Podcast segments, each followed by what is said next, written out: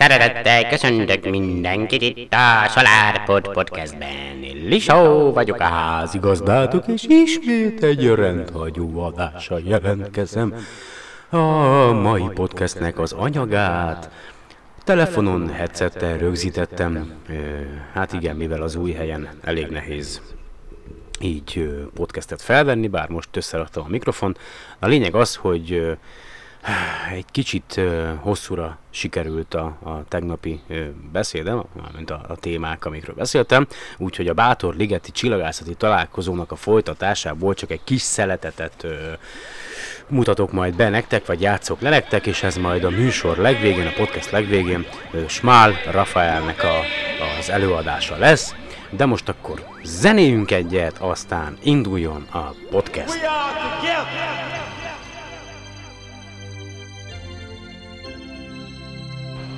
We are unified and on one accord.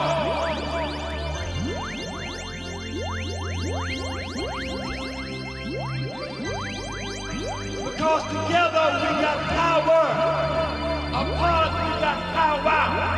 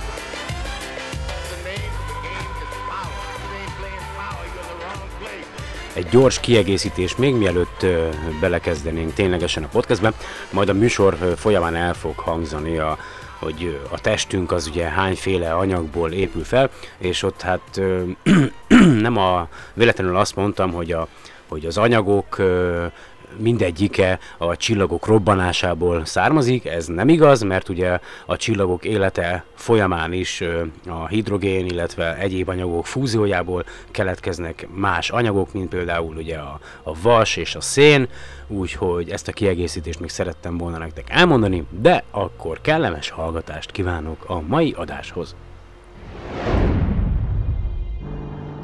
Hát, sziasztok!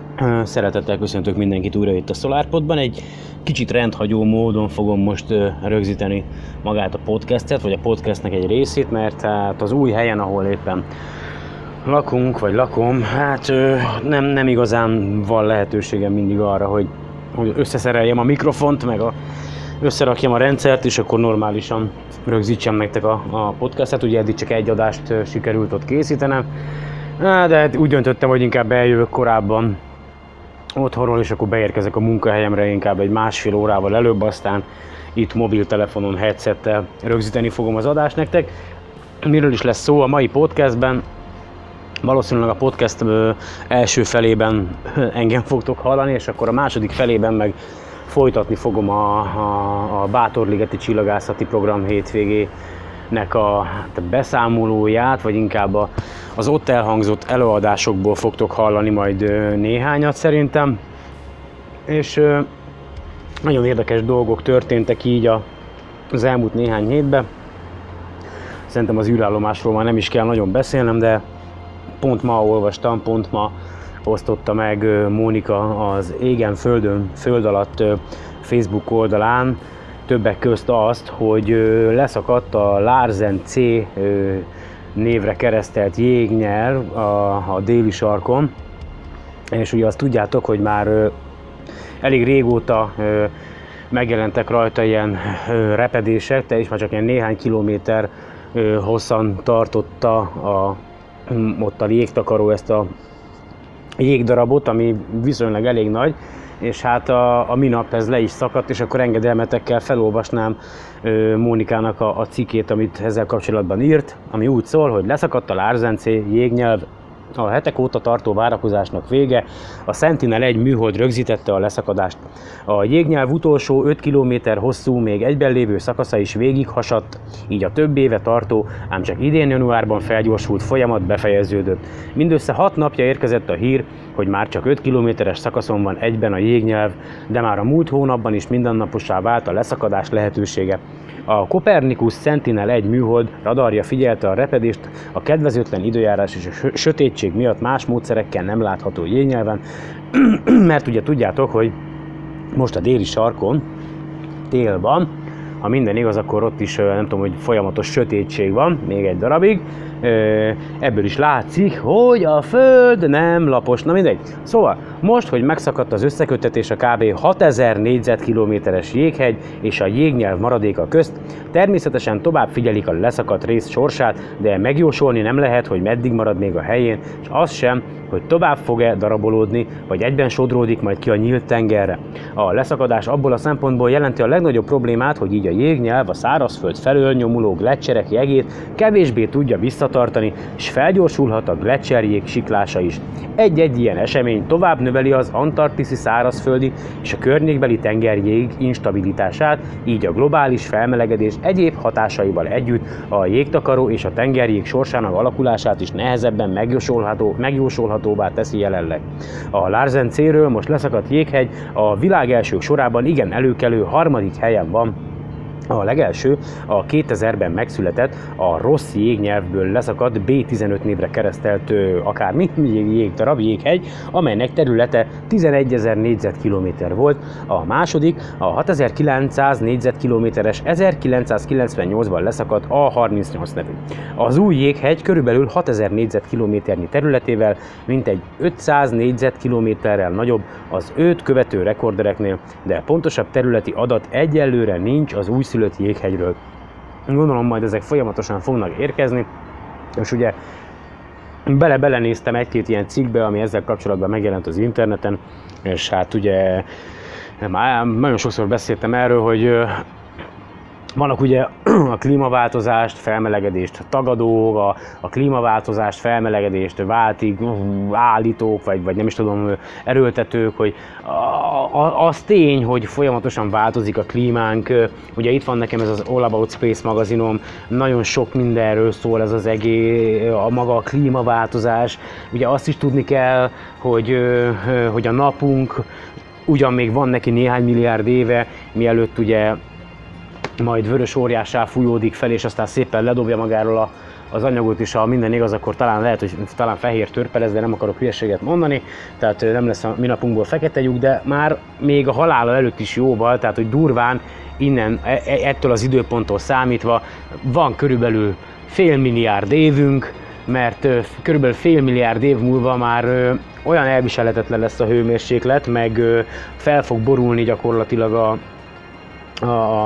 a bolygónak a szén-dioxid háztartása is, hogy szinte életre alkalmatlan lesz maga a bolygó, tehát a növények meg fognak halni, és utána onnantól kezdve gyakorlatilag innentől kezdve olyan 1 milliárd év múlva a Földnek az átlag hőmérséklete az majd eléri már a 47 Celsius fokot, és gondoljatok bele abba, hogy gyakorlatilag teljesen elszabadul majd innentől kezdve 1 milliárd év múlva a Földön az üvegházhatás, ahogy a felszínen lévő óceánoknak a vize ennek a magas hőmérsékletnek köszönhetően gyakorlatilag elpárolog, elforr bele a légkörbe, szóval nem lesz egyszerű, tehát maga ez a klímaváltozás teljesen biztos, hogy megállíthatatlan, és ahogy haladunk előre az időben, úgy lesz majd egyre nehezebb ezen a bolygón élni.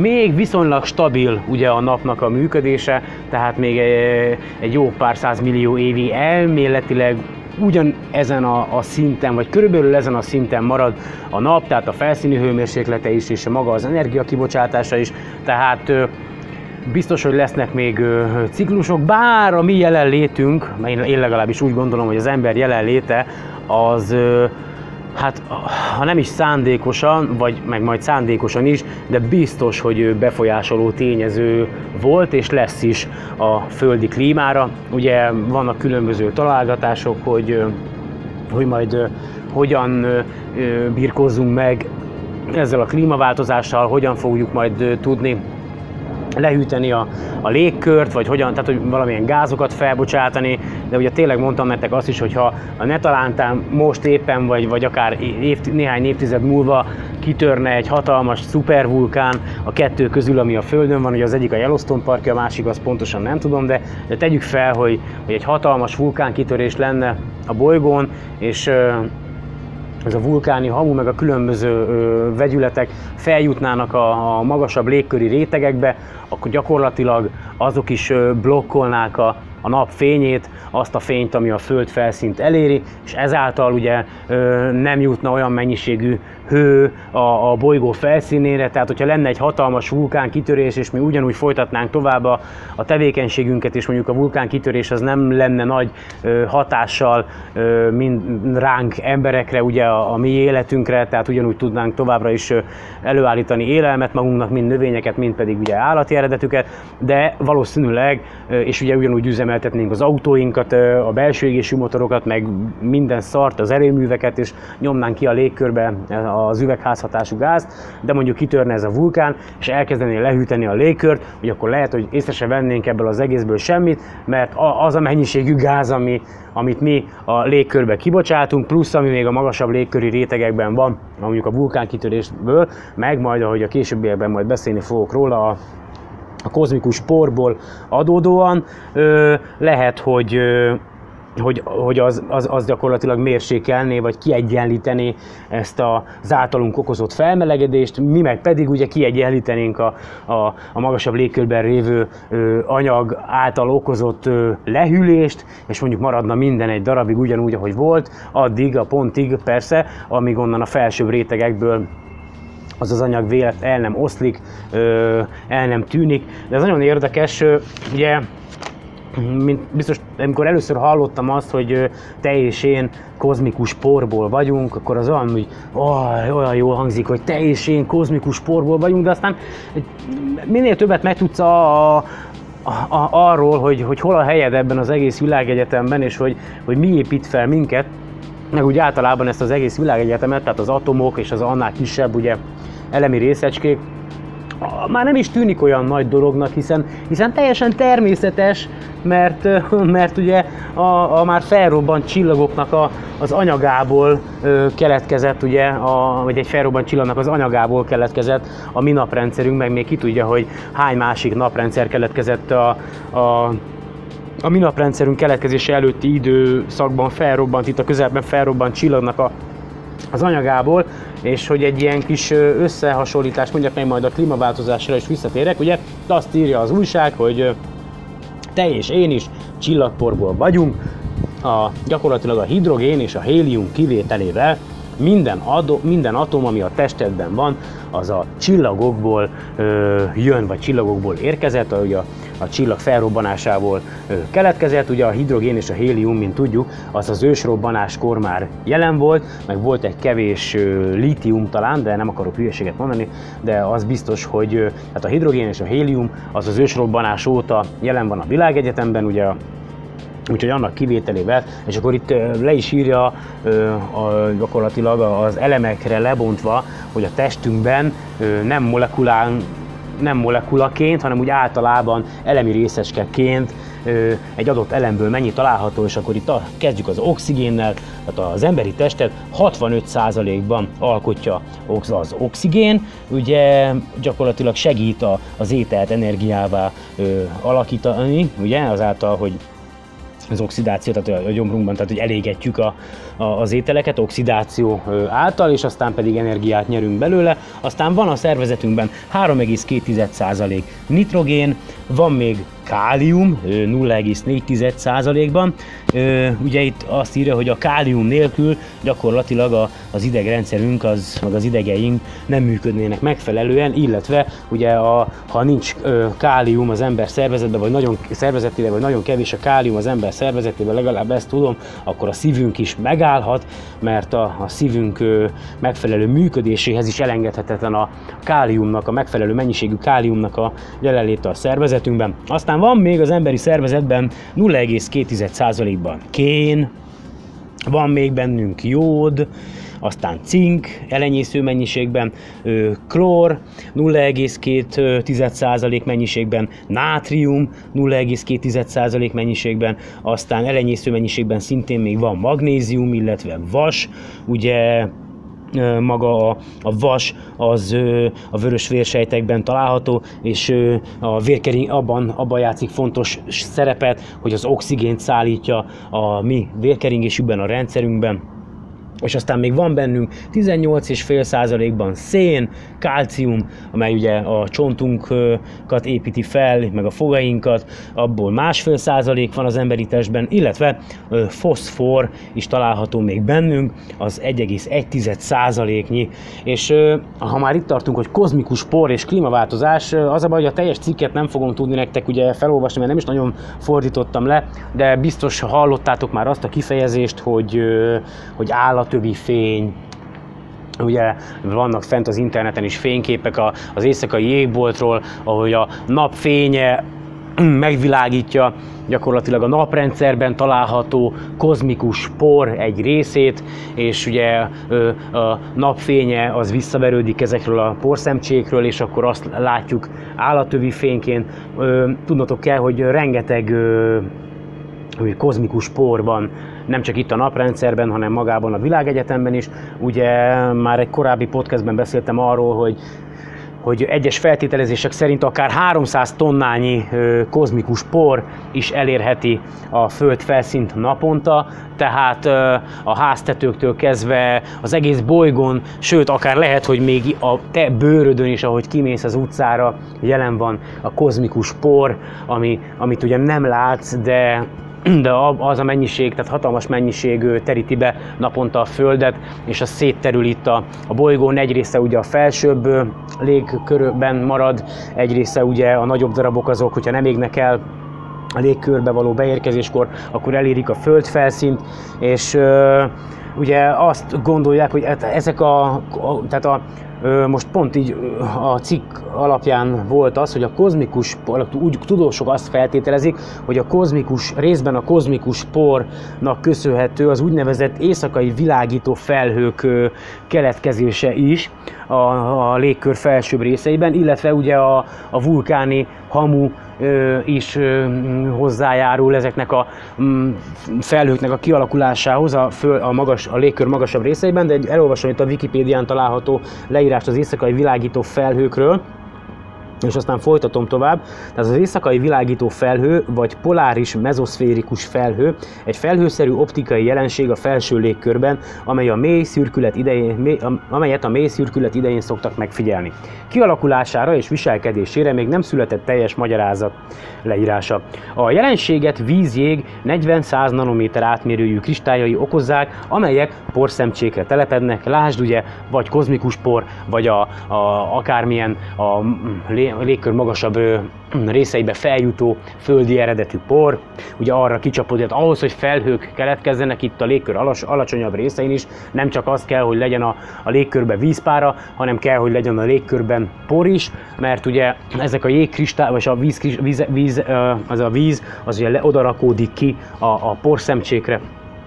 Na és akkor folytatom tovább. Tehát az angol neve az Noctilucent, vagy Noctilucent, nem tudom pontosan, cloud, a latin Noctilucent, nem mindegy, Noctilucens kifejezésből ered, jelentése éjszaka fénylő. Kizárólag a nyári hónapokban megfigyelhető, az északi és a déli félteke 50. és 70. szélességi fokai közt, az északi féltekén május közepétől augusztus végéig, amikor a nap 6 és 16 fok között a látóhatár alatt tartózkodik.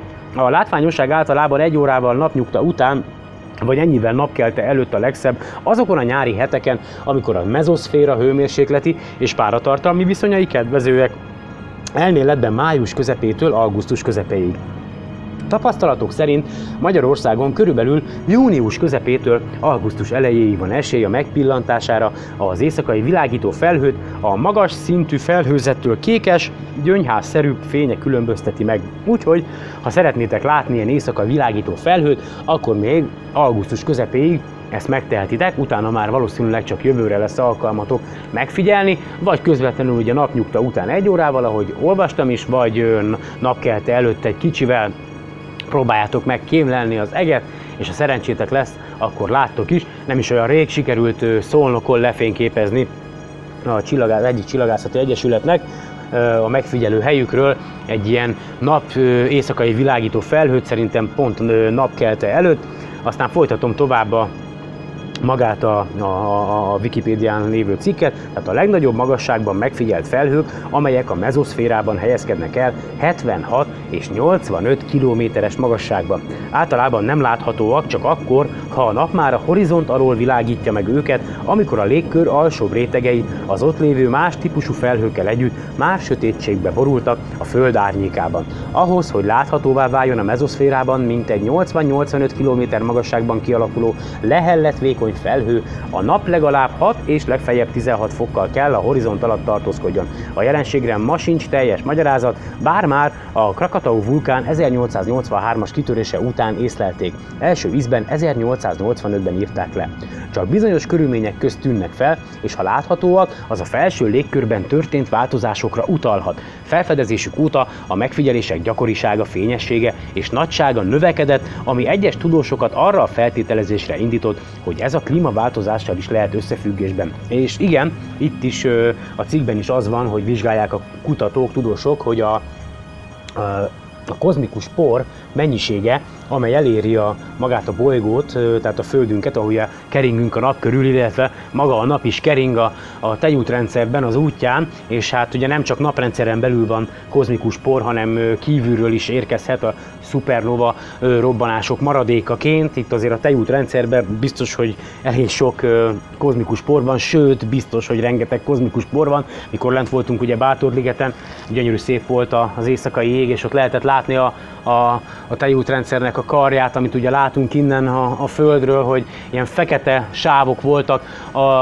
ahol nem tudott áthatolni a csillagoknak a fénye, és az mind a kozmikus por takarja ki, tehát rengeteg kozmikus porban a világegyetemben és itt a mi galaxisunkban is, illetve ugye magában a naprendszerben is, és hát hogy milyen eredetű a kozmikus por azon kívül, hogy a szupernova maradványok lehetnek. Hát ugye eleve az aszteroidák és az üstökösök már ugye eleve egy felrobbant csillagnak az anyagából jöttek létre, de még ezek is, maga az üstökösök, ahogy bejutnak a naprendszer belső területére, és a napnak a hője ugye elkezdi felmelegíteni a fagyott gázokat, illetve vízjeget az üstökös felszínén, és ugye ennek hatására ahogy távozik a gáz és a vízjég, viszi magával az üstökösnek a szilárd anyagát is, ezeket a porszemcséket, vagy nagyobb darabokat is, tehát még ezzel is növekszik a naprendszerben lévő kozmikus pornak a mennyisége, illetve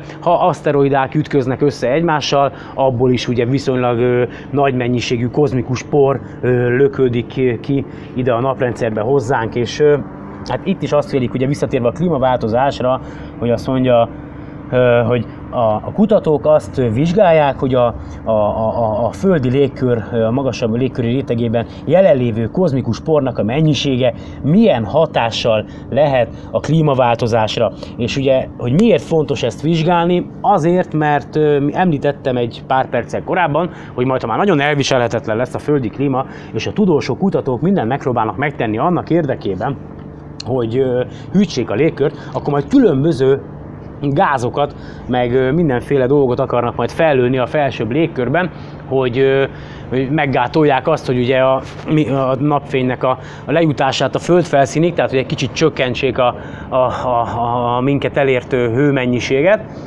Viszont, hogyha nagy mennyiségű kozmikus por van a légkörben, akkor ezek a molekulák ugye reakcióba léphetnek ezzel a kozmikus porral, és a többi, és a többi. Tehát, hogy fontos tudnunk, hogy a felsőbb légkörben milyen mennyiségű kozmikus por és egyéb anyagok vannak ahhoz, hogy egy esetleges beavatkozásnál a klímába tudjuk azt, hogy milyen mennyiségű anyagot kell majd fellőnünk ugye, a felsőbb rétegekbe. És akkor egy másik érdekes dolog, ugye tudjátok, hogy a Juno, a NASA-nak és aztán talán a ESA-nak a közös űrszondája, vagy lehet, hogy csak a NASA-nak, most pontosan nem tudom, de hogy már talán hatodjára kerüli meg a Jupitert, és most ennél az elhaladásnál, a Jupiter fölötti közeli elhaladásnál pont a Jupiter nagy vörös foltja fölött haladt el, és szintén az Égen Földön Föld Alatt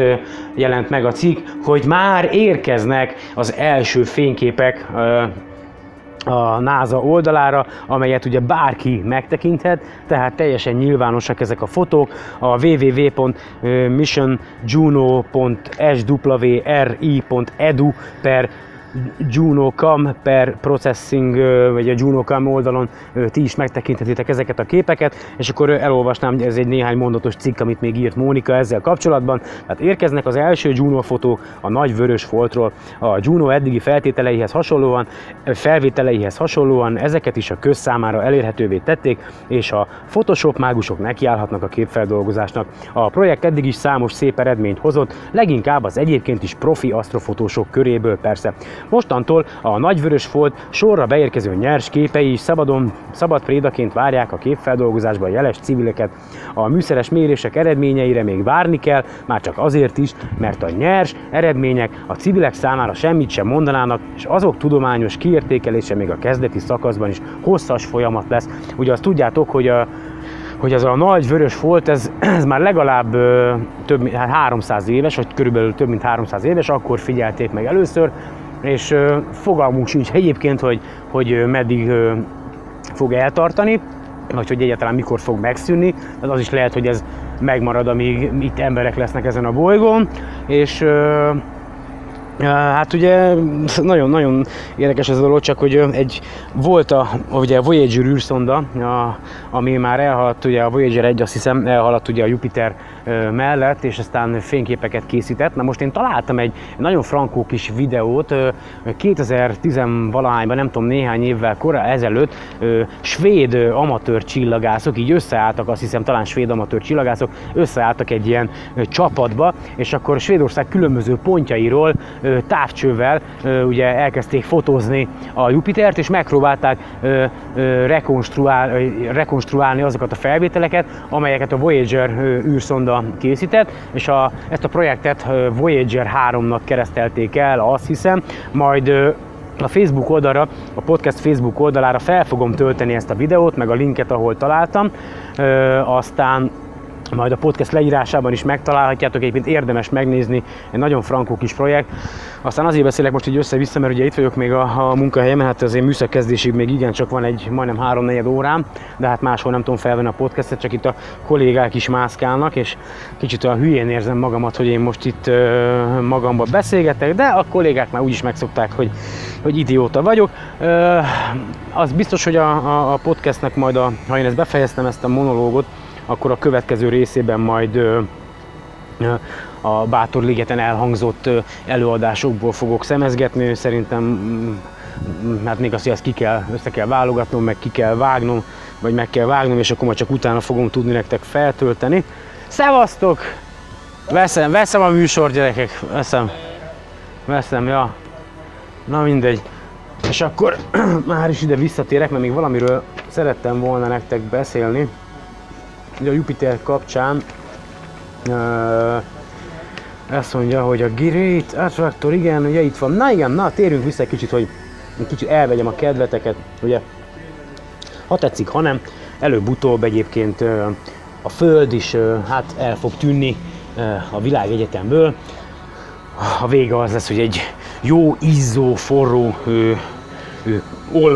olvat kőzet bolygó lesz ismét, ahogy a nap halad előre ugye az életében, az életciklusában, és nagyon röviden van egy ilyen idővonal, amelyen nagyjából be tudom nektek mutatni, vagy el tudom mondani, hogy mi várható az elkövetkezendő néhány milliárd évben. Ugye ha csak nem robban fel itt a közelbe egy szupernóva, amelynek a sugárzása ugye teljesen elfújja, vagyis hát a légkörünk egy nagy részét elfújja, vagy maga a sugárzás öl meg minket, vagy nem csapódik be egy hatalmas aszteroida, amely minden életet elpusztít ezen a bolygón, vagy ugye nem lesz egy hatalmas vulkánkitörés, és a többi, vagy mi önmagunkat nem fogjuk elpusztítani, akkor durván 4 milliárd vagy 5 milliárd év múlva a nap szépen magába fogja nyelni a bolygónkat, vagy hát egy kicsit jobb esetben esetleg el tud menekülni a bolygó a nap elől, de az biztos, hogy a Merkurt, a Vénuszt be fogja kebelezni a nap, és akkor most itt vagyunk a nulla évnél az idővonal szerint.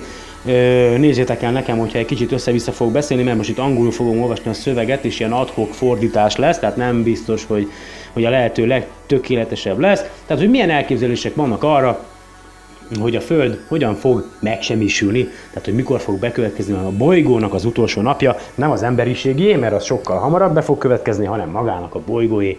Tehát jelenleg a bolygó az egy oázis az élet számára, ugye gyakorlatilag az általunk ismert univerzumban a legtermékenyebb pont, ez a kis bolygó, van egy atmoszféránk, egy mágneses mezőnk, amely véd minket a káros sugaraktól, meg mindentől, és ugye bőségesen van a bolygó felszínén folyékony halmaz állapotban víz, és jelenleg még a hőmérséklet is elviselhető, bár a napokban olyan forróság volt, hogy azt én már nem nagyon bírtam, lehet, hogy öregszem.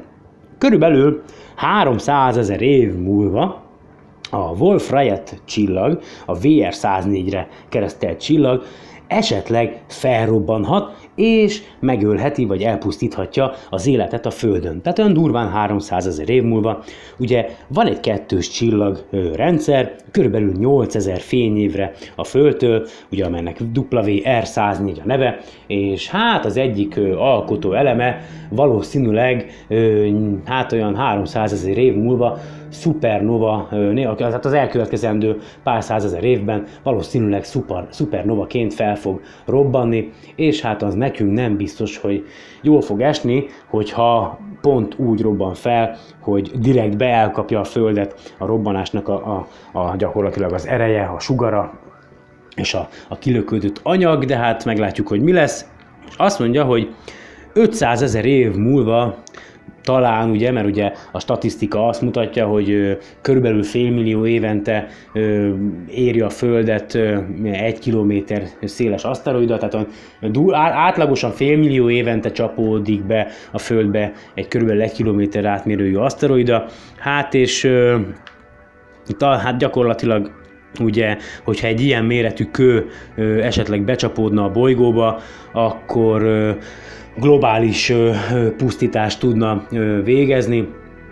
Bár, ugye, hogyha egész jól fejlődik mostanában már az aszteroida megfigyelő programunk, tehát hogyha tényleg sikerülne teljesen feltérképezni magát a naprendszert, ami nem könnyű feladat, ugye, mert tehát hogy jelenlegi eszközeinkkel, ha csak nem infravörös távcsővel figyelünk, a Földön nem tudom, talán néhány eszköz van, azt hiszem 3 eszköz van, amelyel folyamatosan figyelik a magát a naprendszert, és ezekkel az eszközökkel, ugye, mert ezek az eszközök a látható fény tartományában dolgoznak, ezekkel az eszközökkel csak abba az irányba tudunk nézni,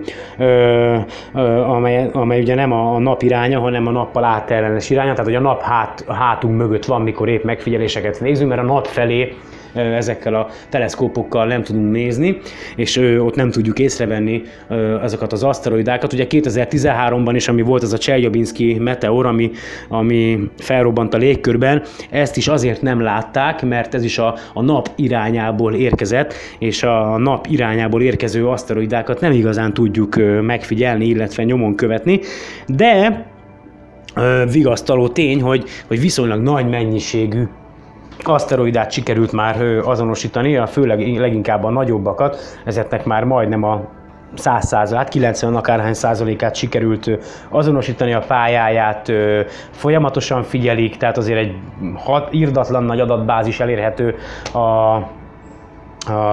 a minorplanet.org-on, azt hiszem, tehát hogyha bárkit érdekel, hogy hányféle és fajta kisbolygó van, illetve aszteroida, amely ugye veszélyes lehet a Földre, illetve itt kering a naprendszerbe üstökösökkel együtt, az nyugodtan látogasson el a Minor Planet Center oldalára. Ott az összes létező általunk katalogizált aszteroida üstökös megtalálható, sőt naponta bővül az adatbázis, és akkor menjünk tovább ebbe a Föld végnapjaiban. Hát mondjuk 10 millió év múlva, na ez nagyon érdekes, 10 millió év múlva mi is lesz? Igen, tehát a 10 millió év múlva, legalábbis a jóslat szerint várható, hogy az állatok és a növények nagy része kihal, hát ugye leginkább az emberi aktivitásnak köszönhetően. Hát és akkor itt azt írja, hogy a kihalási folyamatok a Földön ugye hát vitatottan, tehát hogy elkerülhetetlenek, tehát az élet része, elég sok kihalási ciklus volt a Föld története alatt, ugye addig, amíg mi meg nem érkeztünk erre a bolygóra, de mi nagyban hozzájárulunk az úgynevezett talán 6. nagy kihalási ciklusnak a végbemeneteléhez. Az emberi tevékenység, ugye az erdőírtás, a természetes élőhelyeknek a folyamatos csökkenése, és a többi. Szóval hát 10 millió év múlva előre láthatólag, ha még mi is itt leszünk, akkor a fajok nagy része az már kihalt, ki fog halni, és hát nem igazán fognak megjelenni új fajok a bolygón. Aztán 100 millió év elteltével a mai naptól kezdve, hát talán becsapódik egy olyan méretű aszteroida, amely a dinoszauruszokat is elpusztította. Ugye, ha minden igaz, akkor az talán, nem tudom, 10 vagy 20 kilométer átmérőjű volt. Tehát hogyha egy olyan méretű aszteroida becsapódik a Földbe, akkor annak a lökés hulláma, illetve az anyag a becsapódástól az anyaga kilökődik ugye a légkör felsőbb részeibe, gyakorlatilag egy hatalmas klímaváltozást fog vagy okozhat majd az egész Földön.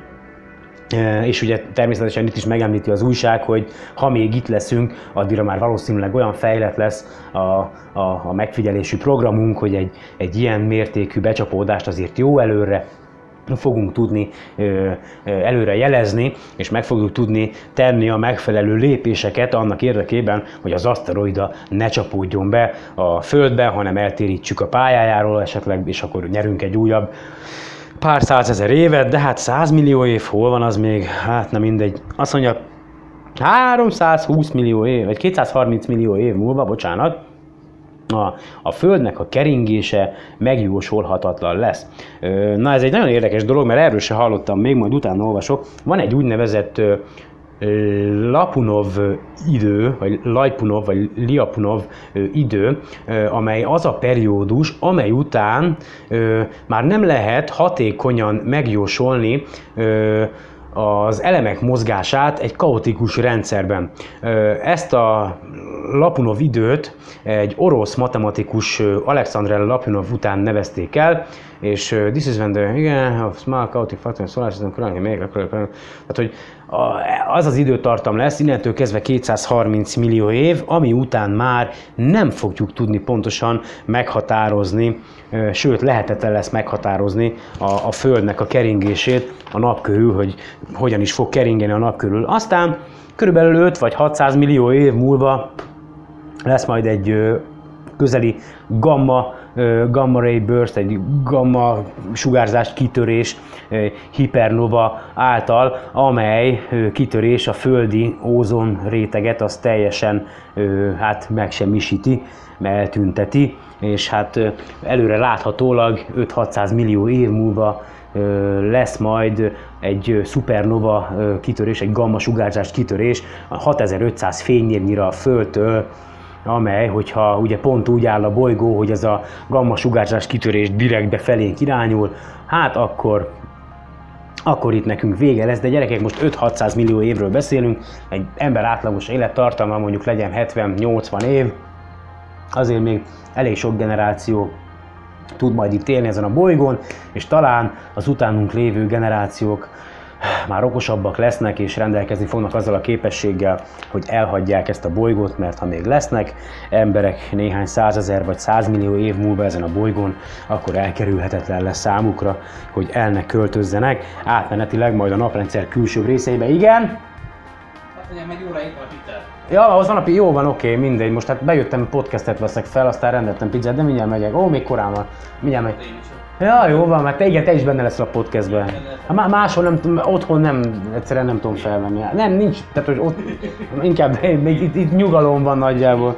Ja, jó van, oké. Na és akkor 600 millió év múlva, na itt tartunk, ugye erről beszéltem, a napnak ugye a fényessége az jóval nagyobb lesz, tehát sokkal fényesebb lesz a napunk, és ez a fényesség növekedés már hát a földi környezetet is nagyban fogja ugye befolyásolni. Olyan mértékű energia szint fogja, olyan mértékű energia fogja elérni a földfelszín, amely kizökkenti az egyensúlyából a karbonát, szilikát ciklust, gyakorlatilag, amely által a Földön lévő kőzetek sokan el fogják nyelni, nagyobb mértékben fogják elnyelni a légkörben lévő széndioxidot, és ezáltal a kövek megkeményednek, tehát a felszíni kőzetrétegek megkeményednek, amely megnehezíti a tektonikus mozgást, illetve előbb-utóbb meg is állítja majd, tehát annyira meg fog szilárdulni, keményedni a Földnek a külső kérge, ezáltal a karbonát-szilikát ciklus egyensúly felbomlásával, hogy meg is fog szűnni a földfelszínen a tektonikai mozgás, és ugye mivel csökkenni fog a légkörben a széndioxid mennyisége azért, mert a kövek ugye saját magukba beépítik a légkörben lévő széndioxidot, azok a növények, amelyek a C3 fotoszintézis művelik, gyakorlatilag teljesen meg fognak halni, el fognak tűnni a bolygó felszínéről. Mondjad? Hát, ja, van. Jaj, egy kis szünet, azt mondja. Na. Hú, gyerekek, nem gondoltam volna, hogy már 38 percet beszélek, aztán a végén nem is marad idő a bátorligeti előadásokra, hogy lehet, hogy bennük a következő podcastben is lesz, de akkor gyorsan elhadarom. Tehát 1 milliárd év múlva ugye el fogja érni a földi átlaghőmérsékleten 47°C, és szépen az óceánok elkezdenek ugye a felső légkörbe kipárologni ebbe a jó melegbe, és akkor ugye gyakorlatilag elszabadul a bolygón az üvegházhatás, és ha ez még nem lenne elég, akkor 2,3 milliárd év múlva a Földnek a mágneses védőburka gyakorlatilag megszűnik létezni, mert a földi külső mag szépen kihűl, és megszűnik a keringés a belső mag körül, és megszűnik a dinamóhatás, és nem lesz mágneses mezőnk. Így gyakorlatilag a napszél, a napsugárzás, illetve a külső kozmikus sugárzás szépen ki fogja fújni a légkörünket, és nem lesz, ami megvédjen minket a káros sugárzástól, feltéve, ha még 2,3 milliárd év múlva is lesznek emberek a bolygón. Aztán 2,8 milliárd év múlva a Föld eléri, a teljes Föld 149 Celsius fokos lesz. Azt mondja, ezen a ponton a földi környezet gyakorlatilag már teljesen alkalmatlan lesz, még tehát többsejtű élet számára. De mikor a földi hőmérséklet a pólusokon eléri a 149 Celsius fokot, az utolsó megmaradt egysejtű életformák is eltűnnek a bolygó felszínéről. Aztán 3 milliárd év múlva a hold az teljesen instabil lesz, és a földi pólusok azok teljesen kaotikusak és extrémmé válnak. Azt mondja, de igen, tehát a hold az ugye folyamatosan távolodik a Földtől, körülbelül 4 cm évente, tehát az átlagos ugye föld-hold távolság az 4 cm-rel megnövekszik éves szinten, de ezen a ponton úgy 3 milliárd év múlva tehát hogy eléri azt a távolságot a bolygótól, amikor már a holdnak egyáltalán nem lesz befolyása a földi tengelyforgásának a dőlés szögére vagy dőlésére, és gyakorlatilag a földi pólusok, tehát az igazi pólusok, tehát össze-vissza fognak ide-oda mozogni, mert tehát a Földnek a tengely körüli forgás az teljesen instabil lesz, tehát mert ugye jelenleg azért van ez a 20-valahány fokos dőlésszög a földi tengelyforgásban, mert a hold ugye ezt stabilan tehát a hold nagy szerepet játszik abban, hogy ez a dőlésszög ez így marad, ugye ennek is köszönhetjük az évszakok változását, mind az északi, mint pedig a Föld déli féltekén, mert ugye hol a déli féltekét éri nagyobb mennyiségű napfény, hol pedig az északi féltekét éri nagyobb mennyiségű napfény. Aztán 3,3 milliárd év múlva a Merkur vagy a Vénusz akár bele is csapódhat a Földbe, mert instabilá válik a keringésük, ez nagyon érdekes. Aztán 3,5-4,5 milliárd év múlva a földi atmoszféra felmelegszik 1330 Celsius fokra. Azt mondja, hogy a vízgőz a földi alsó atmoszférájában megnövekszik 40%-ra, ez azzal kombinálva, hogy a nap már 40%-kal fényesebb lesz a jelenleginél, mint ugye a 21. században, elszabadul gyakorlatilag az üvegház hatás, és a felszíni hőmérsékletek már elég magasak lesznek ahhoz, hogy megolvasszák a felszíni kőzeteket, úgyhogy gyakorlatilag melegebb lesz a Földünk 3,5-4,5 milliárd év múlva, mint most a Vénusz. És azt mondja, 7,5 milliárd év múlva, azt mondja, tehát a Föld és a Mars az gyakorlatilag keringés, tehát a tengely körüli forgása olyan lesz, mint a kötött keringés, igen, tehát a Föld és a Mars kötött keringéssel fog a nap körül keringeni, tehát gyakorlatilag mindig ugyanazt a felét fogja mutatni a nap felé, ez a két bolygó, ugyanúgy, mint ahogy a Hold is mindig ugyanazt a felét mutatja a bolygó a Föld felé. Aztán 7,519 milliárd év múlva valószínűleg a hold megmaradt részei, ugye hát a hold az szétesik, és a darabjai azok valószínűleg belecsapódnak az akkor már igencsak forró Földbe, és aztán körülbelül 8 milliárd év múlva a Földet elnyeli a vörös óriássá dúzzadt nap, legalábbis az elmélet szerint, vagyis az előrejelzések szerint, úgyhogy a 8 milliárd év múlva teljesen megszűnik a bolygónk, olvat kőzett bolygó lesz ismét, pont úgy, ahogy keletkezett, és akkor én most be is fejezném. a podcastnek a rámeső részét, és következzenek, vagy következzen legalább egy vagy kettő a Bátorligeti csillagászati találkozón elhangzott előadások közül. Most már öltöznöm is kell, mennem kell lassan dolgozni, remélhetőleg a holnapi napon össze fogom tudni vágni majd a podcastet, és akkor majd elméletileg fel is tudom nektek tölteni.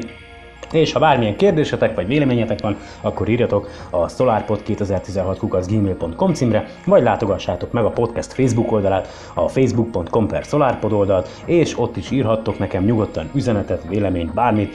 De most akkor következzenek az előadások, és én valószínűleg el is köszönök tőletek. További szép napot vagy szép hetet, remélem, hogy minél hamarabb találkozunk. Sziasztok! Visszaelő hétvégén. Most egy kicsit leváltam a leplet, hogy mit csinálok, ha nem távcsövetek. Hát távcsövegazgatóknak tartok. Illetve ugye közösszebb, kellemesebb a hasznossal dolog. Munkám a hobbim, hobbim a munkám, tehát ez itt most jól jön ki. Kitartja a rekordot, én 150 km-re jöttem. Tehát jó messze az ország csücskéből, de jó, ugye egy kicsit ki kell mozdulni, onnét a Zselicről. Megpróbálom rövidre zárni a dolgot, van egy nagyon látványos videóm, egy time-lapse videóm, amit szeretnék megmutatni. Na, egy kicsit erről a kis épületről, Zselici Csillag Park, ami lehetett volna Zselici Csillag Vár, Csillag Birodalom. Hát szerintem tényleg ez volt a legegyszerűbb neve ennek az épületnek. Nagyon egyszerű, Somogy szívében van, Somogy megyét ismerjük, remélem Kaposvár. Most már egy kicsit nehezebb téma, akkor van délnyugaton 25 km-re van, gyakorlatilag semmi nincs a sugárra. Az erdő miért van a közepén? 8600 hektárnyi erdő közepén van ez az épület.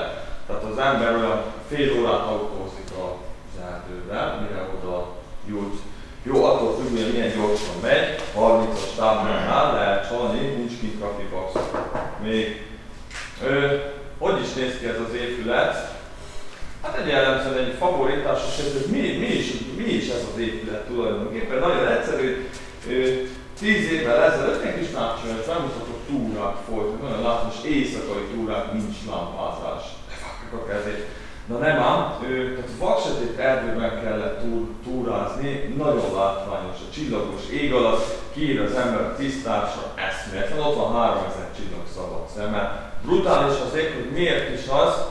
Ez egy nagyon jó hely, dimbes dombos a táj, és az összes település fénye elvész a domborzat mögött. Tehát nem csak az, hogy van egy síkság, és ugye látja az ember a fény csóvákat, nem, itt csak Kaposvárnak a fénye, látszik az összes többi vaksötét. Tehát nem tudjuk megmondani, hogy most melyik település, hát, hogy merre van mondjuk Gazakút, mert nem látjuk a fényét, még egy párás ég esetén sem. Egyszerűen domborzat azért nagyon sokat számít. És itt tápcsos bemutatókat tartottunk, de nem volt egy bázis. Tehát kellene egy bázis létesíteni. Ugye, na most itt ez lehet, hogy jól jön itt a Bátorligetre is. Nem lehetett ezt megoldani, hogy ilyet építsünk, mert nem adtak rá támogatást. Itt segítségül egy állami cég, a Sefar. Ez egy óriási nagy állami cég, fakitermeléssel foglalkozik, birtokolja a Zselicet. Meglehetősen jól csinálják a fakivágást, nem azt, hogy talán vágják az egészet, hanem jól csinálják, meglehetősen jól csinálják, egy nagy családnak tekinthető az egész, tehát összetartanak az emberek, ami a mai világban sajnos eléggé ritka, már a falunról is ítélve. És 2009-ben itt Európában elsőként lett egy úgynevezett Csillagos Égbolt Park, ez lesz az a 8600 hektárnyi erdő, és hát oda kellene egy épület. Mit is csináltunk? Hát jött a Sefak, hát valahogy segítségükkel egy 650 millió forintos vissza nem térítendő állami támogatással épült meg ez az épület. Nem csak az épület, épült egy kilátó, teljes komplexum, tehát nem csak a kis picike épületre kell gondolni, ami a 250 méter átmérő telekkel annyi, mert egy komplett rendszer az egész. Bocsánat, a 650 millióból kijött a planetárium berendezésekkel együtt minden. A planetárium az 85 millió forint. Köszönöm szépen, csak hogy...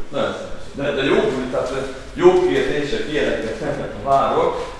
Jó, mondjuk itt ezen a képen egy elég elrettető zivatar van. Én a tegnapi naptól kezdve örökre félek tőlük, majd elmondom, hogy miért.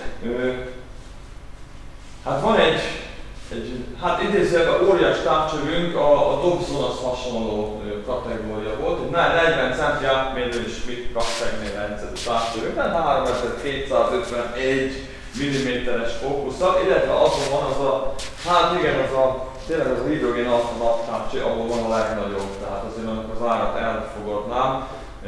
Beraknám az autóba, lehetne viccelődni vele, hogy nem tudom, hogy hány autó értéke van abban az autóban.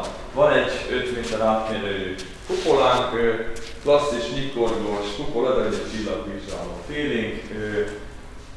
Meg lehet csinálni, internetről vezérelhető távcső, de főként bemutatókat tartunk. Tehát nézem bele az ember, nézem meg a Jupitert, látja a holdjait, látja a nagy vörös foltot, és látja mondjuk a holdnak az árnyékát. Tehát kérdező lennék, hogy mi az a sötét, az a Jupiteren.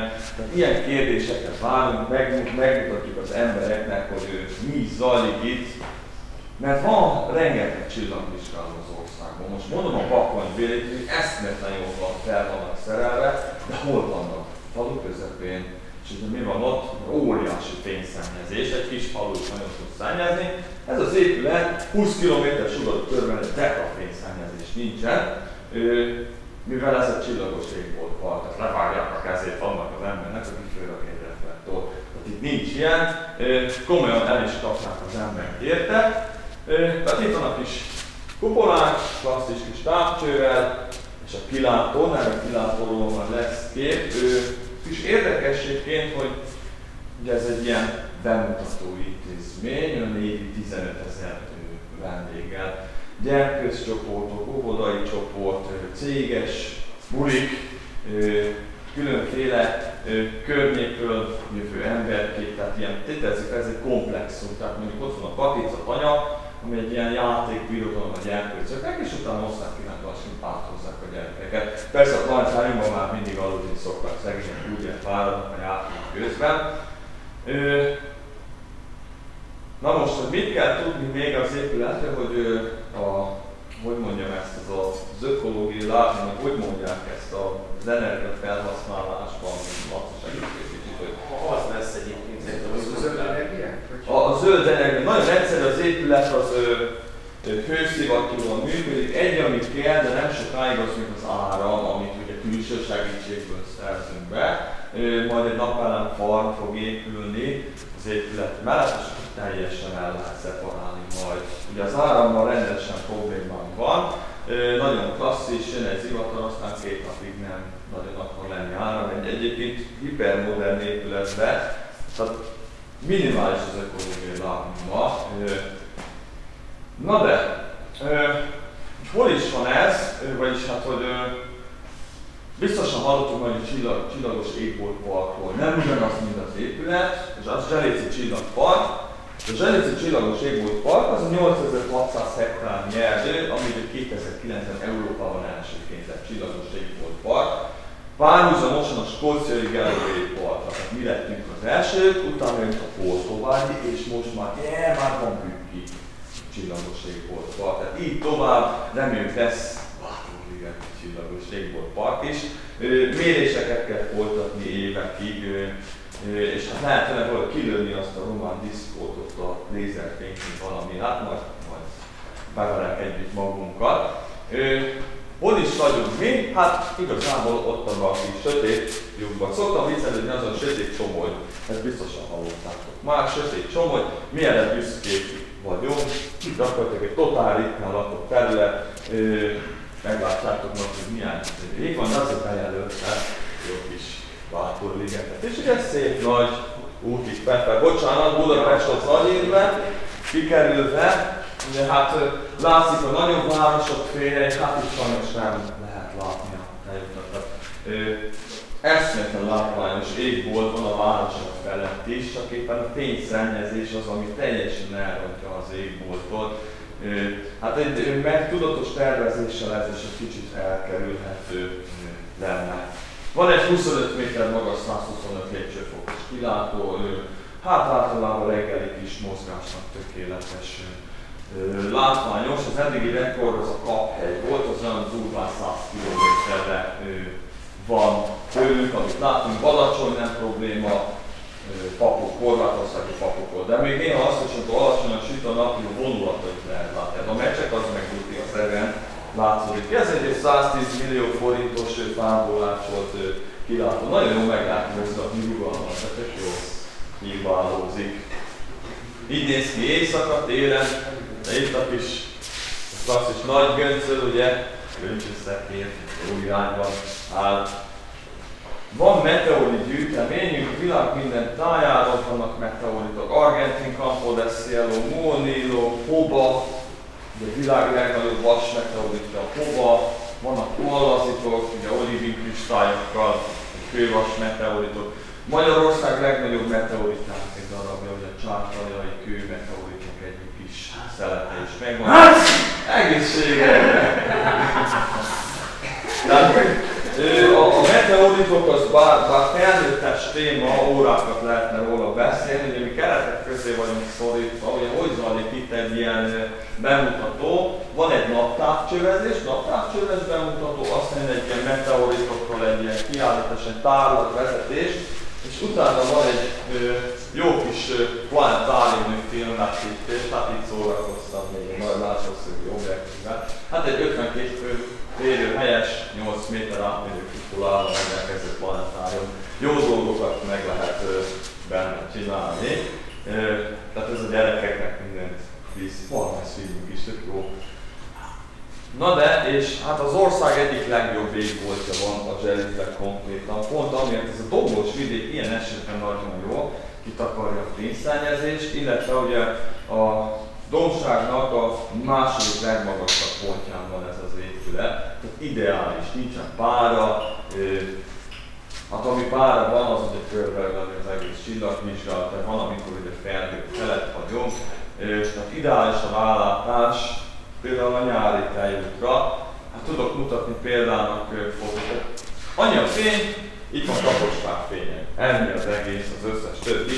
Ez egy téli tejút, egy batári nagy állatörű fényen, amit végighúszik, de az állatörű fény a bolygó között volt. Roppan zavarodó, de olyan fénye van, mint bizony, hogy egy diffúz fénye van, hogy árnyékot vet az ember. Tehát hogy tényleg zavaró tud lenni, ez itt az Vénusz egyébként.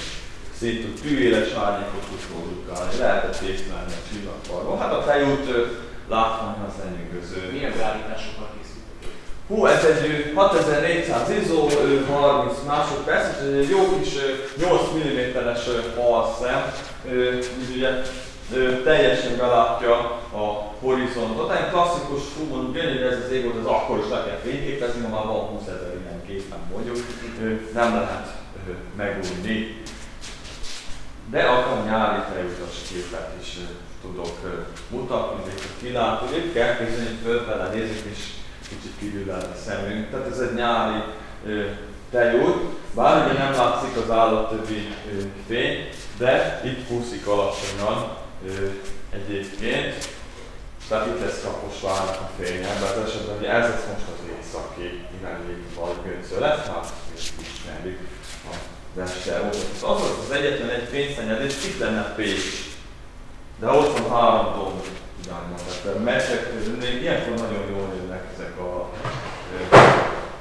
kis lények. Hú, jött egy kis fényszennyezés. Na mondjuk ilyen egy téli ég volt, ami legdurvább, és itt kellene megpróbálni észlelni majd tavasszal, az az állattövi ellenfény, ami van. Kis old, de nagyon örülünk neki. A leghalványabb égboltokról látszódik. Csak szabad szemmel is látható. Mi is ez? Nagyon egyszerű. Itt van a napnak az ellenpontja. A nap az általános oldalon van, és ott jobban felfénylik a bor. Próbáljuk meg ezt, hogy nézzük egy gabonatáblát, és ott van az árnyékunk, és azt fogjuk látni, hogy körülötte fényesebb, olyan, mintha lenne egy dics fényünk. Nagyon egyszerű tárgyak kitakarják saját árnyékokat, emiatt egy kicsit fényesennek látszik ott a tér. Még mondjuk kicsit távolabb a saját árnyékunktól, a látelelesen, hogy viszont már nem látszik annyira jól ez az úgynevezett, hát angolul a legjobb neve, opposition effect.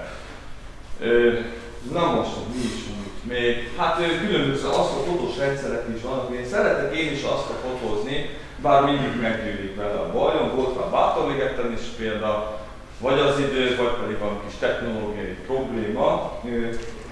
Nem kell feltétlenül óriás távcsomagot fotózunk. Én, hogy őszinte lehet, ez a nagy kaszegénnel nem is szeretek asztrofotózni. Szerintem egy 5000 méter feletti magasságon már jól működne az is.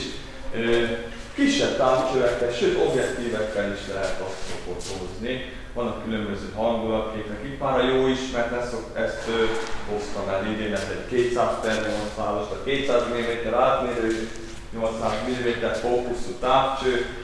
Ezt hoztam ide, és talán remélhetőleg ma összeállítjuk.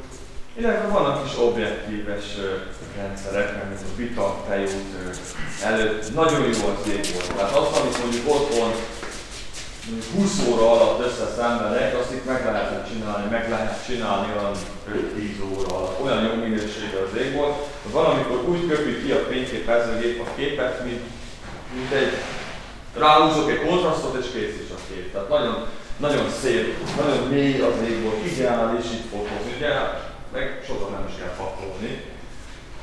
Ugye, ez a klasszis, ami van, nagyon egyszerű egy jó kis szilveszteri éjszaka, hogy mit csinál az ember szilveszterkor? Hát asztrofotózik, hát kimentünk egy páran, aztán meg kicsit. Bár egy hangulatosabb kép is van, ezt nem mertem kirakni, pencsigős poharak ki vannak oda készítve a távcső mellé. Illetve van egy saját csillagvizsgálom, hát csak itt már a kis barátunkat elég rendesen elrendezte a tegnapi vihat folyamán, teljesen letarolt az egészet. Úgyhogy hála Bátorligetnek, meg mellett jött a távcsőben, itt van velünk, a csillagvizsgáló az viszont meg sem kisül. Ugye mi az előnye is saját házi kutricának? Meg sem kisül. Hát az, hogy meg sem kisül, az lesz a hátránya, viszont ez annyit jelent, hogy a kipakolás, hogy minden, ugye hát szerintem is sokan most tapasztalták, hogy fölcipelni a dombon azokat a dögnáhéz rendszereket. Ott annyi az egész, hogy 3 perc alatt letolom a tetőt, ráállok az objektumra, beállítom a távcsövet és már megy is. És bentről tudom figyelni, hogy mondjuk valami gond van. Én nyilván ugye ott a hátrányom, hogy hát egyedül vagyok, nincs egy jó társaságom például. Mert kicsit az égbolt állapotáról, mikor nem fotóz az ember és mikor teszi össze a kezét, hogy végre pihenhet, hát elég holdas időszakban, ugye, akkor nem szoktunk azt fotózni, akkor meg lehet holdazni látványosan. Igen, például egy első negyed, tehát egy fél volt, ugye sokan jönnek a vendégek és gyakran van az a csalódás, hogy fú, hát volt fény, oké, de volt fény, hú, hát de hol a tejút, ugye? Nagy telihold esetében nem fogjuk látni a tejútat, meg van 10-20 csillag az égbolt, nem tudjuk lelőni a zsebükből sem a holdat, tehát nyilván ugye ezért szervezik mindig a táborokat, új holdas időszakra. Tehát egy telihold esetén, hát semmi. Ez itt a Jupiter akart lenni, ez egy tavalyi kép, hogy itt az oroszlán. Ennyi látszódik az egész. Teljük az zéro is, még ugye fátyol felnők is ott vannak. Na hát igen, a fátyol felnők, a zselitbe is imádjuk őket. Távcsőes bemutató esetén roppant nehéz, nem látszik mondjuk az M13, mondjuk a 40 centis mitkaszegén, de ott látja a vendég, de hát van egy csillag. Még nem mondhatjuk azt, hogy bocs, de nem nyitott ki a csillagvizsgálat csak azért, mert nem látszik az M13. Tehát mutatni kell nekünk valamit, és a borult égnél egy valami a rosszom, az pedig a bátorfelelősség, az a legdurvább, lehetetlen időszak. Na, hogy itt mi lehet ezzel a felvétellel a probléma? Igazából csak egy valami probléma van, szeret megtréfálni minket a napunkban. Ez jelenti azt, hogy nagyon durva jó az átlátszóság, meg az égbolt a zselészbe. Ez a hömpölygés, ami itt van, ez nem más, mint a légkörfény. Ugye a nap ibolyán túli sugárzása gerjesztett felső légkört, és ez világít. Ugye láttatok már az ISS-ről ilyen time-lapse videókat, akkor mi van a Földnél az a vékonyka kis zöld csík, ami körbeveszi a Földet. Na most ezt lehet látni a Földről, és nagyon szép kis hullámok formájában, ha mondjuk egy koronajuk fordul felé. Tehát nem egy gigantikus napkitörés, hanem egy koronajuk, amikor olyan napszél piszkálja a légkört. Tehát világít, a szabad szemmel azt látod az ember, hogy mégse olyan sötét a légkör, mi lehet, vagy pára, vagy pedig ez a kis mocsok. Természetesen az állatközi fénynek a sávra végig húzódik, az ott szokásos jelenség. Másik irány. És milyen egy jó év volt, hát a téli a legeslegnagyobb év volt. A téli 12 órás égboltok, tökéletes sötétséggel, a mínusz 15 fokban kezdődik az igazán jó év, minden csonderes, tehát tökéletes az átlátszóság, és lehet érdekes dolgokat nézni. Bocsánat, ez itt nem fényszennyezés, ez lesz az állatközi fény. Bár a horizont közelben a köt meg a fárásság egy kicsit szórja ezt a településnek a fényét, ez egyébként egy ökofalu, egy hát Kaposvár is csak ennyit ér a fényével, ami sokkal brutálisabb lett a korszerűsítés óta. Na hát és mondjuk így néz ki egy, amikor mondjuk ki kell pakolni. Ismerős Pécsről jön, ez egy olyan 50 km-es utazás, hogy minden nap megcsinálja azt, amit mi, ezt a cipekedés most 3 napnak kezd, ő minden nap ugyanígy kipakol, egyedül szegény, és hát néha azért vannak jó éjszakák, például látványos éjszakák, amikor hóban, a recsegő ropogó hóban lehet ott észre, téli csonthideg, tehát gyakorlatilag lefagyogod a ruha, oda elmészik rá a ruha, meg rá belesedik az égbolt. Hát van, amikor ugye fátyol felhők vannak, ilyenkor nem kell sokat játszani, ilyenkor lehet hamar menni, pihenni. És például itt van egy, ez konkrétan egy szilveszteres égbolt. Csak azért látom, csak azért csináltam egy timelapse-et és néhány kockát kiszedtem belőle, hogy látszod jól, hogy mit mi vettünk szilveszter estén. Mi az érdekes? Ez a fény volt, ami végigmegy. Megint csak az állatközi fénynek a sávra, rendkívül jó az égbolt. És télen a legjobb. Biztos, hogy benne egy Bátorligeten is vannak ilyen száraz, téli, vaksötét égboltok, akkor a legjobb bizony. Ez szervezetek már télen is nálból, nem? Eljönnék szívesen, csak takarítsák az autópályát. Na és egy-két asztrofotót kicsit kigyomláltam őket, én is szoktam ábrázolni, hogy mi van rajta, bár egy kicsit olyan egyszerűbben. Hát néhány ilyen kezdő asztrofotót mutatnék. Az ember folyamatosan tanul, nekem szakközepes koromban még nem is gondoltam volna, hogy de jó lenne megnézni ezt a holdat, de ugye nem volt lehetőség távcsőrekre, csak ilyen áruházi távcsőre, azt még senkinek sem ajánlom. Mondjuk egy távcsőboltból, cipőt a cipőboltból, távcsövet a távcsőboltból vegyünk. Azért nektek már azért komoly armalátok van, amivel lehet észlelgetni. A fotózás az egy kicsivel nehezebb, drágább mulatság.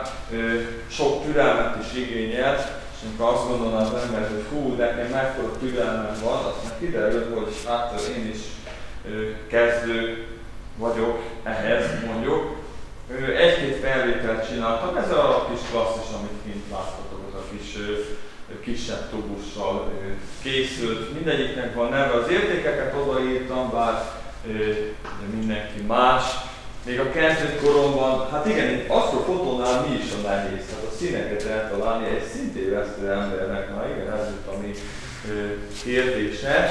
Feldolgozni roppant nehéz, szerintem több munka van abban, hogy feldolgozza az ember normálisan a fotót, mert miért kell feldolgozni? Jön egy műhold, jön egy felhő, hiába zseléz, akkor is ugye ott a légkör, hát azt nem látom, hogy felszippanni, tehát valahogy úgy kell feldolgozni ezt a fotót, hogy visszaadja azt, ami az égbolton van, mint a világ őkben lennék, és oda ki tudnék egy távcsövet úgy, ahogy van.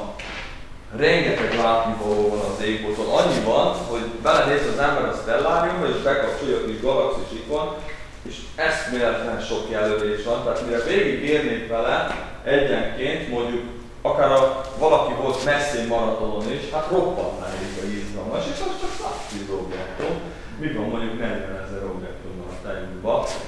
Tehát felfedezgetni szoktuk, az igazi klasszisokat természetesen mindenki ismeri, de Rosetta kör, szépen látható egyébként mondjuk egy kisebb távcső, ez megint olyan távcső, nem kell óriás távcső hozzá, bármelyikkel itt a táborban meg lehetne nézni mondjuk a központi halmazát. De az egész egyenletlenséget mondjuk egy 600 mm-es távcsővel már szépen lehet látni a téli égboltot szerintem itt is. Vagy mi van, ha nincs az emberek távcsővel, hát biztos van egy kicsike objektív, kitobjektív például. Tehát itt van egy fotó, egy a lényeg, hogy a távcső tudja, hogy a gép tudja követni az objektumokat. Semmi vezetés, semmi trükk, nem volt fölről kattintva egy óra műves állományra, egy fényképezőgép, egy alapobjektívvel, és az ami csinál fotót. Természetesen a kidolgozás minősége hagy maga után, hogy kívánni való, tehát ugye porra néha haladnunk kell. Zselicből készült, ezt megnéztük este, szerintem sokan látnak, hogy a Trifid meg a Laguna költ. Szintén kistele, ekkor kistele objektív, tehát nem kell feltétlenül óriás távcső ahhoz. Az első komolyabb távcsős felvétel, az Iris köz megint roppant népszerű téma. Belenéznék szabad szemmel, mondjuk okulárral, távcsőn keresztül, csak annyit látnánk, hogy mintha zsíros lenne az okulár, ez a részen. És egy roppant sötétség veszi körül ezt a köröt. Azért szeretek én azt a fotózni, a roppant látni, és ezek a színek, ezek a formák, ezek nem lehet egyszerűen megunni. Mindenki ismeri, remélem mindenki látta este, ha tegnap este nem, akkor most este remélem meg tudjuk nézni, az Ikerhalmaz, ő később felül, Perseidák bácsi mellett van.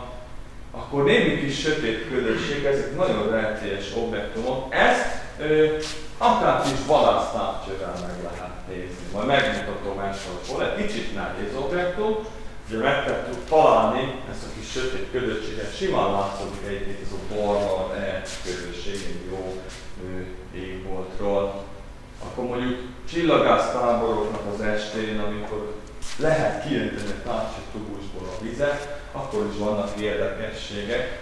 Hát ez nem egy elliptikus galaxisra utal, hanem arra, hogy megfolyt a távcsőben a víz a tükörön, és hát csinált nekem oda érdekes ilyen halókat. De például egy csillag, például aminek tulipán alapja van.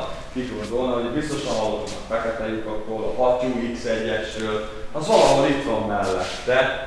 Ott volt a fejünk felett egy batálion a fekete lyuk, amit 40 km átmérőjük, mégis simán összecsomagolna bármit, hogyha a naprendszer közepére raknák. Szerintem biztos, hogy ledarálná a naprendszer ugyanúgy van, és ott 40 km átmérőjük.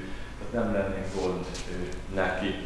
Vannak olyan csillagködök, amik régi korú kedvencek, kijátszott a Pac-Man-nel, aki látszott, ugye szerint hát ez meg nem lehet unni azt a játékot minden mai napig. És meg lehet?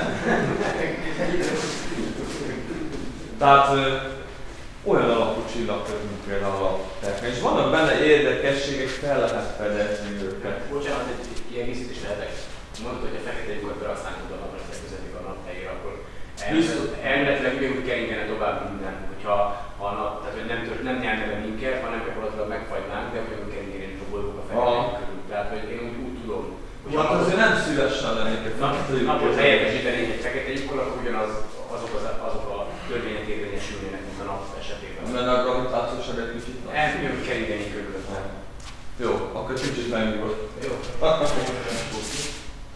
Hogy tehát számtalan formájuk vannak a csillagködöknek, és ha mondjuk az ember kellő információ nélkül áll neki, akkor könnyen látni mondjuk a színeket elvédezni. Megnézi az asztrofotóját is, hogy is működik ez. Ugye például a csillagködök, hogy visszaverődik a csillagnak a fény a csillagködökről. Például, tehát, és ez olyan érdekes, hogy lehet egy felszerezéseket tenni például, illetve számos hibával találkozni. Elég egy kis fél milliméteres mozgás annak a távcsőnek a póklában, az a segédtükör tartóba, és tessék már mindjárt, hát eléggé csúnya a csillagnak a tüskéje. Ez nagyon sok is apró dolgon múlik, hogy sikerül-e valamit fotózni jól, vagy pedig van benne hiba. Mindegyik fotómban találok hibát, valószínűleg köszönösen lesz, véletlen végig.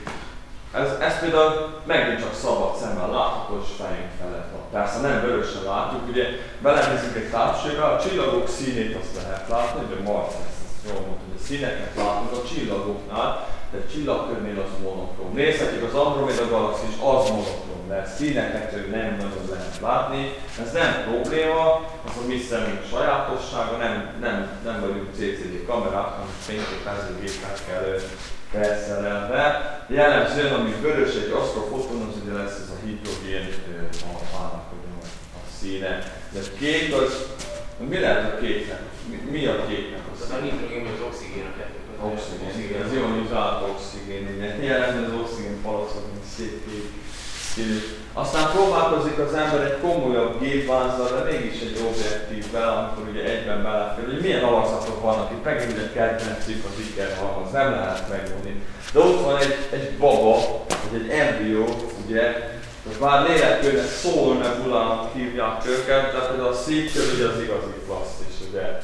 Amíg van széles pikparkarnál, mert ez lehet, rengeteg, ott van az orrunk előtt az éjszakában egyébként. Vagy mondjuk, hogy a fiaskokat mindenki is nem téve. Tehát néha jönnek ezek a másik faktorok, amikor belehullik egy tűzgömb a felvétel. Mi az esély annak, hogy egy kis picike, kis részen pont ott megy el egy olyan hullócsillag, ami egyébként a sorozat felvétel, akkor itt még hömpölygött a füstre, és de természetesen már ugye nem látszólod. Milyen alakzatok vannak még? Például egy sakkfiók, ami kibújik a fészekből, bár ugye fordítva van, de számos látnivalóval az égbolt, és mint csak egy sötét űrt látunk, de mégis ott van, hogy hömpölyögnek ezek a felhők, porködök, csillag, porköd mögött ott van, hogy mondjuk egy piasztyú, Merope közössége, azt még akár tápcsövön keresztül is, itt is meg lehetne figyelni. Bárhová nézzük, ott mindig van valami az égbolton, vagy mondjuk egy kis sötétség birodalom. Sötét hitvi alakú porfelhő, egy óriási fényes csillag mellett, hát eléggé lenyűgöző látni, mert vannak azért érdekességek, hogy ez a 210 darab 8 perces felvétel, van annyi idő egy éjszak alatt, nem nagyon igaz? Tehát nyáron ez hogyan megy? Három órát lehet fotózni, igaz? 3 órát, hát akkor rakjuk össze mondjuk ezt a, nem mondjuk 5 percesekből rakjuk össze 3 órát, és mondjuk egy azt a fotó mondjuk elkészül 20 óra alatt. Tehát ugye lehet fotózatni nyaratra éjszakánként, ezért is szeretjük mindenki. 2 hét. 2 hét, igen. Ha jó idő van, ha csond előtt vagy jó. Akár vannak teleobjektíves fotók, megint csak egy kis objektívben van egy állvány, még csak azt sem mondtam, hogy olyan bonyolult, tehát a vezetésben használva, és az állvány korrigálja a saját hibáit. Ott volt, addig tartottuk a távcsövön rámutatókat, megszületett ez a kép, meg még elköszöntük a vendégektől, még utána következett a 3. műszak például. Jött már egy igazi klasszis, unalmas borús napokon nézegettem a csillag térképeket, meg ilyen internetes adatbázisokat. Jé, de jól néz ki ez a kékség, meg kéne fejteni és le kéne fotózni, hogy hol van. Ott van mellett egy atomnépszerű objektum, valahol itt ebben a régióban. Mégis nem oda céloztam a távcsővel, ez a mondjuk van érdekesebb, itt is számtalan forma, itt van a hidrogén alfának a színe, itt vannak ezek a sötétködök, hidrogén bétának a kéksége, tehát ezeket lehetett mind-mind felfedezgetni, és ott van megint csak előttünk. Klasszikus, felnézzünk téli estéken fölé, ott van egy fényes csillag, amit most ugye a horizonton mutattunk, az ugye egy nagyobb csillagképnek a része, a szekeresnek, és abban is, mit lát az ember szabad szemmel, van néhány csillag, aztán van itt, de egy fényképezőgép viszont megmutatja azt, hogy mi van, ha egy kicsit érzékenyebb lenne a szemünk. Itt van egy felvétel, nagyon látványos formák vannak, például egy csillaglánga. Természetesen nem lángol a csillag, de az az érdekesség ennek a csillagkörnek, hogy az a csillag az nem ott keletkezett, hanem mozog minden az univerzumban, elég rendes, ugye mi most állunk, igaz? Senki sem gondolna egy első blik, hogy 1000 km/h száguldunk, de csak azért, mert ugye Föld forog, és ez ugye nagyon relatív, megint nagyon összetett, mert ugye Föld forog, de még ugye kering a nap körül is, de még a naprendszer is ugye mozog, ugye? 150 millió év egy kör, a tejútrendszer centruma körül, de még a mi tejútrendszerünk is mozog, tehát ugye? Azért itt lesz majd egy kis karambol az Androméda galaxissal. Nagyon egyszerű, ez a 33 000 fokos felszíni hőmérsékletű csillag, ez egyszerűen keresztül jön innen fentről, csillagkörből, és megvilágít a csillagkörből. Talán amikor mondjuk egy füstön keresztül döntünk egy jelzőpisztolyjal, és akkor kivilágítja a füstöt. Tehát rengeteg érdekesség van, bár ez egy nagyon ismert csillagkör, de lányoknak ezt ment idei év Valentin napra, mert valami rózsa helyett szerintem ez valami bizony. Egyedül. Na itt egy olyan objektum van, ami hát nem szeretek ilyenekkel büszkélkedni igazából, de az országban elsőként publikált, bár azt hittem, hogy 250 darab 5 perces fotó elég lesz, de ezt a szívem szerint 3-szor annyi ideig fotózná. Olyan szinten, olyan magasságban van egyébként, mint az Orion kör. Tehát semmi ördöngösség nincs, mert azt, hogy hoppan halvány, a végcsinek távolban a srác, akinek 30 centi átmérő dobszonya volt, hát mutatva, hogy próbáljam már meg lefotózni. Megint csak mi van, iszonyos szín és forma kavalkádban. Megint ezek a porpásnak speciálisabb nevén mondják úgy, hogy fluxuskör. Mi ez a fluxuskör? Nem a fluxus kondenzátor, ezt egyezzük meg, hogy olyan csillagkör, amely mi galaxisoknak a fényét váli vissza. De itt vannak sötétkörök. Akkor megint csak, hogy a csillagnak a fénye, de ezeket a csillagköröket megvilágít, ugye lesznek ezek a reflexiós körök. Tehát számtalan forma, természetesen ugye a kompozícióra is figyel. Nem ugye, hogy itt vannak ezek a nagy két csillagok, itt meg van ugye a keletkezés megint. Tehát lehet ilyen kompozíciókat használni az asztrofotózásban. Na és hát sokkal többet még egyszer nem fotózok galaxis, ezt is elég volt egyszer lefotózni. Itt van mondjuk 650 darab 5 perces fotót számolunk össze, hogy ez tud menni, és én nem merem már összeszámolni. Egy a lényeg 12 éjszakán keresztül folyamatosan, két szezonban, orvérzésig, ameddig fotóztam. Na most ezt a két galaxist, ezt a párcsodán mindenképp ajánlott megnézni, ezt benne jól nézek ki.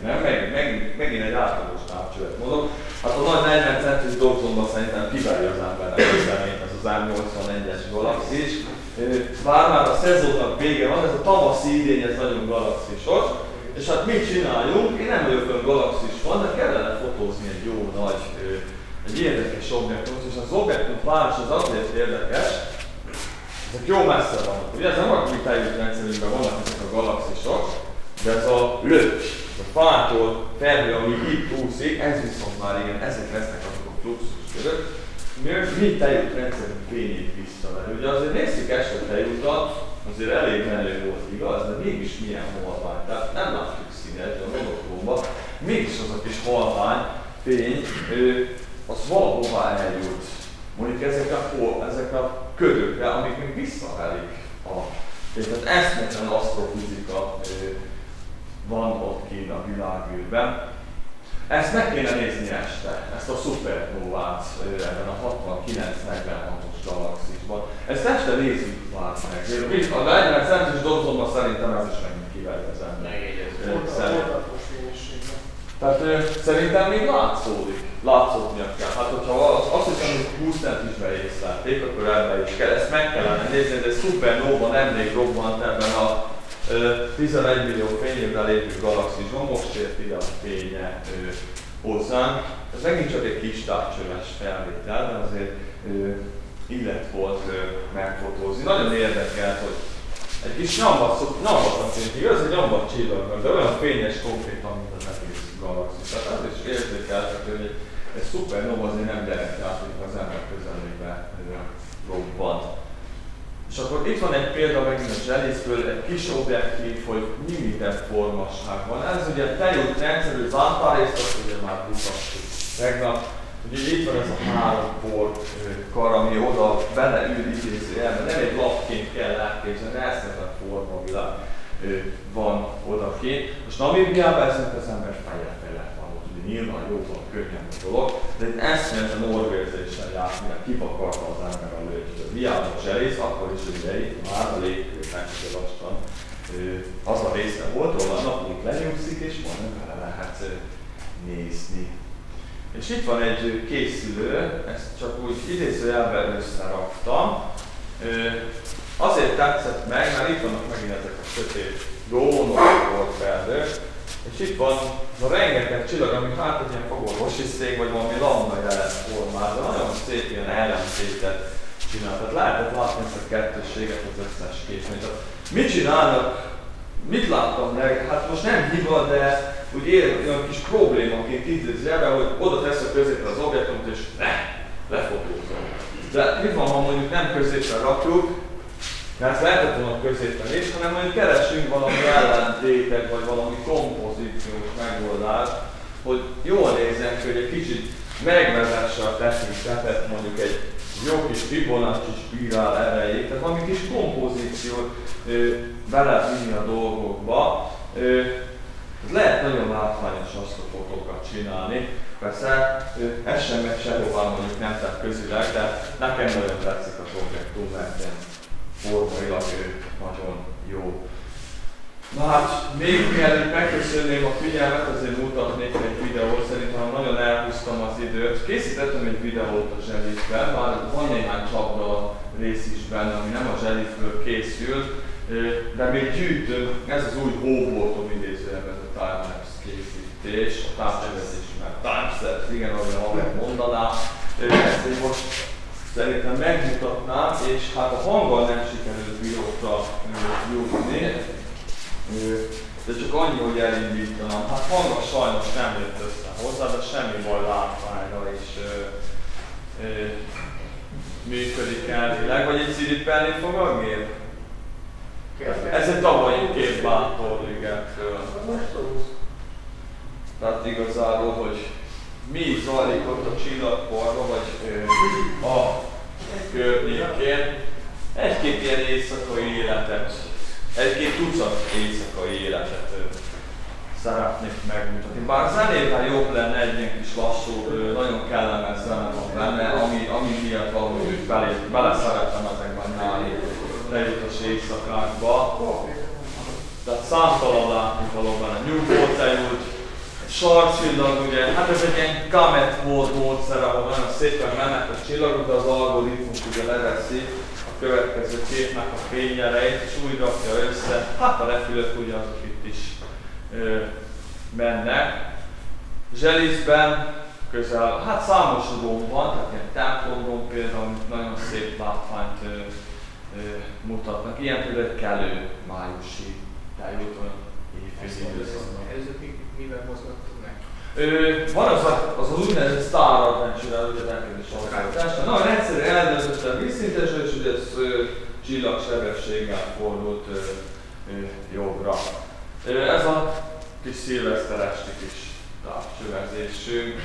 Látszik, hogy a távcső célon van, most az, hogy hol, az egész 21-70-es objektum volt, amit fotóztunk. Itt van például az, amikor a srácokat kimentünk, azt ott elképezni, mindenkinek nagyon tetszett. Ilyen például egy nulladik nap a táborban. Hát ez meg az ember legnagyobb ellensége, az a hat csillagász legnagyobb ellenségét láthattuk, a falákról felelőket, a grópói feljót. Na igen, az autók fényszórója az nagyon durva tud lenni, azért azt itt is láthatjuk, hogy jönnek, és nagyon durván fényesek tudnak lenni. Én általában, ha mondjuk vizuálisan észlelek, engem még a csillagfénye is zavarták, gyakorlatilag egy ilyen polybát lát, szívem szerint ugye magamra dobnék, ha lenne. És sokkal több részletet lehet látni. Ugye jelezett, hogy poláris, hogy mennek a repülők, de azokat mi sem úszhatjuk meg. És hát igen, a vendégek szeretnek ugye nem elesni, tehát ugye ők villogtak, de hát ugye ezt most nem mondhatjuk azt, hogy na lekaps, tehát azért kell tájékozódni nekik.